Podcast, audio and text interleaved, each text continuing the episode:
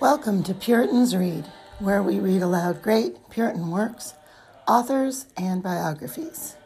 Today, episode 38 up The Christian's Daily Walk by Henry Scudder. Sixthly, an upright man may know he is upright by the effects that follow upon his well doing. 1. His chief inquiry is and he does observe what good comes by it and what glory God has had or may have, rather than what earthly credit and benefit he has gotten to himself. Philippians 1 12 through 20. Or if this latter thrust in itself before the other, as it will oft times, in the best, he is greatly displeased with himself for it. The hypocrite, not so. All that he inquires after and is pleased with after he has done a good deed is what applause it has amongst men, etc. 2. When an upright man has done a praiseworthy action, he is not puffed up with pride and high conceit of his own worth, glorying in himself, but he is humbly thankful unto God. Thankful that God has enabled him to do anything with which he will be well pleased and accept as well done. Humble and low in his own eyes because of the manifold failings in that good work, and because he has done it no better. And because whatsoever good he did, it was by the grace and power of God, not by any power of his own. Thus, David showed his uprightness in that solemn thanksgiving when he said, But who am I, and what is my people, that we should be able to offer so willingly after this sort, etc. First Chronicles 29, 13 and 14.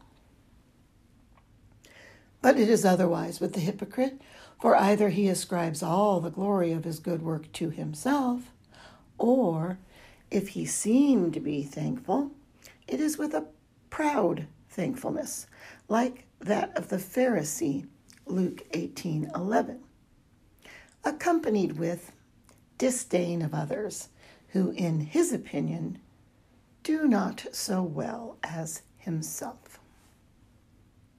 3. The upright man, having begun to do well, does not set down his rest there, but strives to do more and to be better.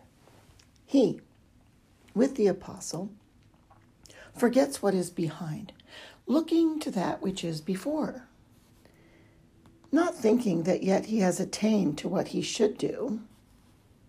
Philippians 3 13 through 15. So many as are indeed perfect and upright do thus.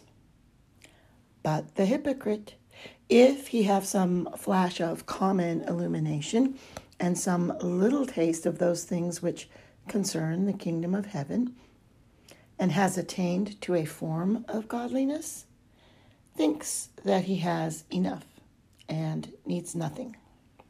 So did Laodicea, Revelation 3:17. Seventhly, the upright man and the hypocrite are distinguished by their different affections and carriages. After that, they have fallen into a sin, for in many things we sin all. James 3 2. As the upright man did not commit his sin with that full consent of will, which the hypocrite may do and often does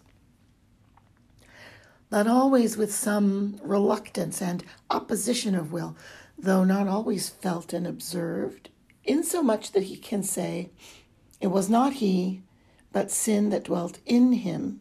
Romans 7 15 through 17. So after he has fallen into sin, when his sin is made known to him, he does not hide, excuse, or defend his sin Job 31 33. Or if he do, it is but seldom in comparison, and but faintly and not long, his conscience smiting him when he does, or quickly after it.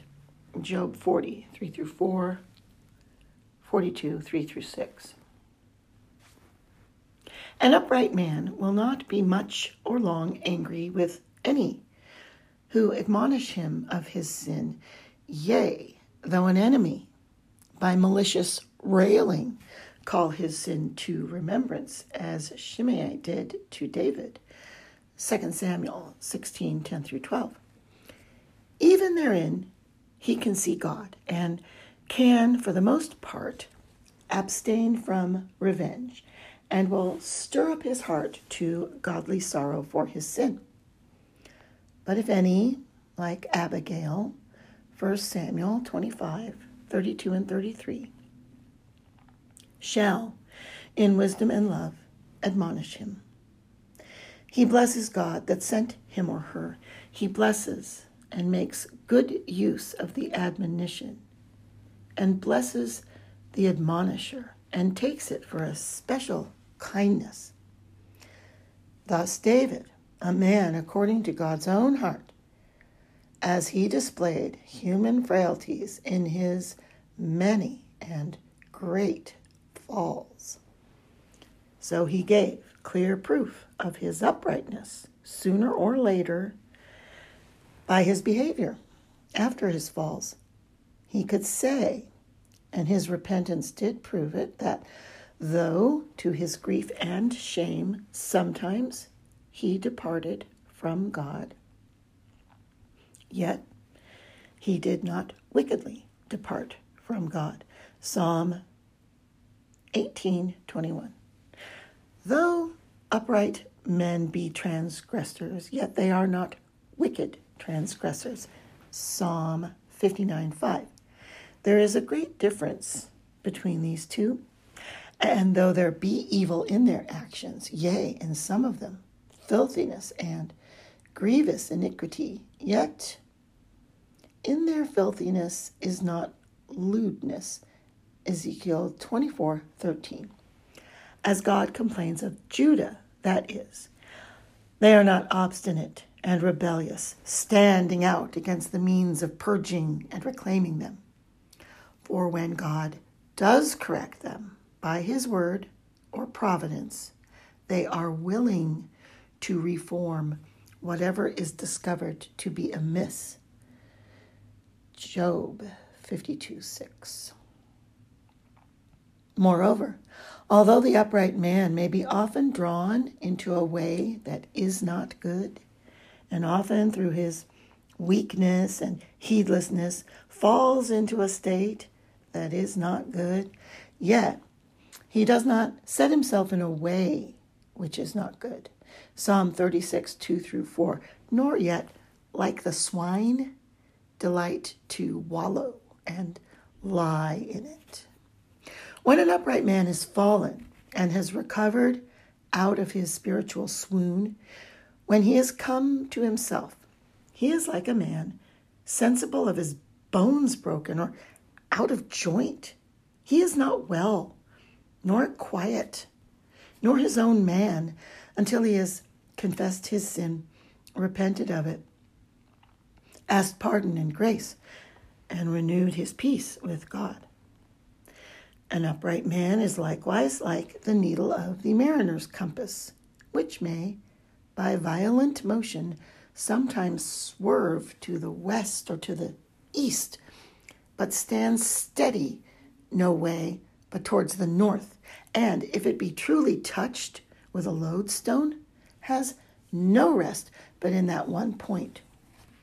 So, an upright man may, through boisterous temptations and strong allurements, oftentimes look towards the pleasure, gain, and glory of this present world. But because he is truly touched with the sanctifying Spirit of God, he still inclines towards God and has no rest until his mind is steadily fixed on Christ and heaven. But it is not so with the hypocrite. He is in each particular directly contrary. I leave the full and particular application thereof to yourself. Eighthly, you will find the most evident mark of uprightness from your sense of hypocrisy in yourself and from your conflict with it. Galatians 5:17. The upright man is sensible of too much hypocrisy and guile in his heart. Psalm 51:10. Yea, so much that oftentimes he makes it a question whether he have any uprightness. And until he has brought himself to due trial by the balance of the sanctuary, the word and gospel of Christ, he fears he is still a hypocrite. But there is nothing which he would oppose more, nothing which he complains of or prays to God more against than this hypocrisy, nor is there anything he longs after, labors, and prays for more than that he may love and serve the Lord in sincerity. 1 Corinthians 9 26 and 27. All this plainly shows that this man would be upright, which hearty desire so to be is uprightness itself. The hypocrite, contrariwise, neglects to observe his guile and false heartedness in religion, or if he can see it, he is not much troubled at it, but suffers it to reign in him.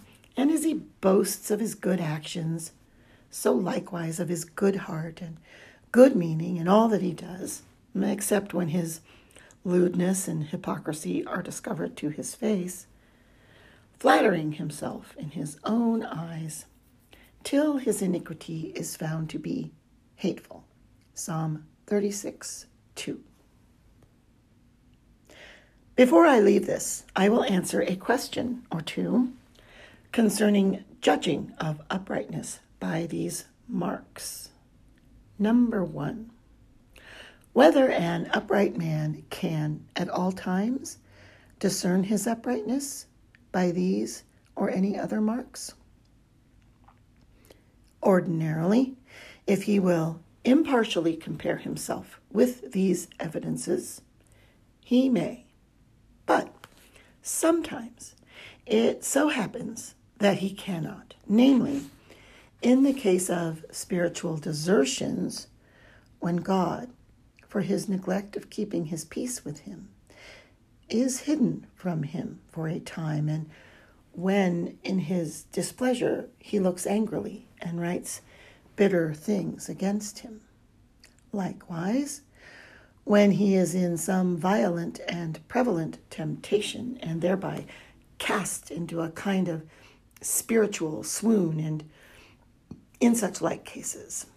But a man must not judge himself to be dead, because when he is asleep or in a swoon, he has no feeling or sense of life.